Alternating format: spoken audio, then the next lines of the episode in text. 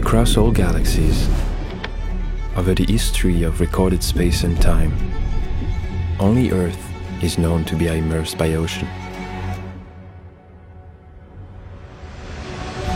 How rare, not only for a blue planet to exist, but for the waters that paint its extraordinary surface to also sustain such a diversity of life.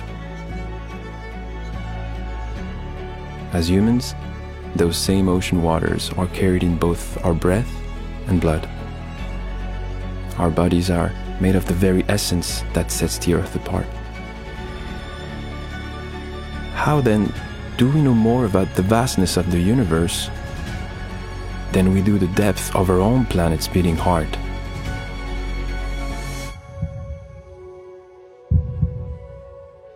What worlds could exist beneath the surface?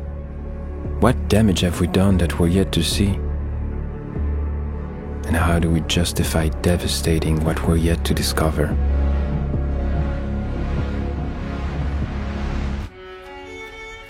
This World Oceans Day, tides are changing.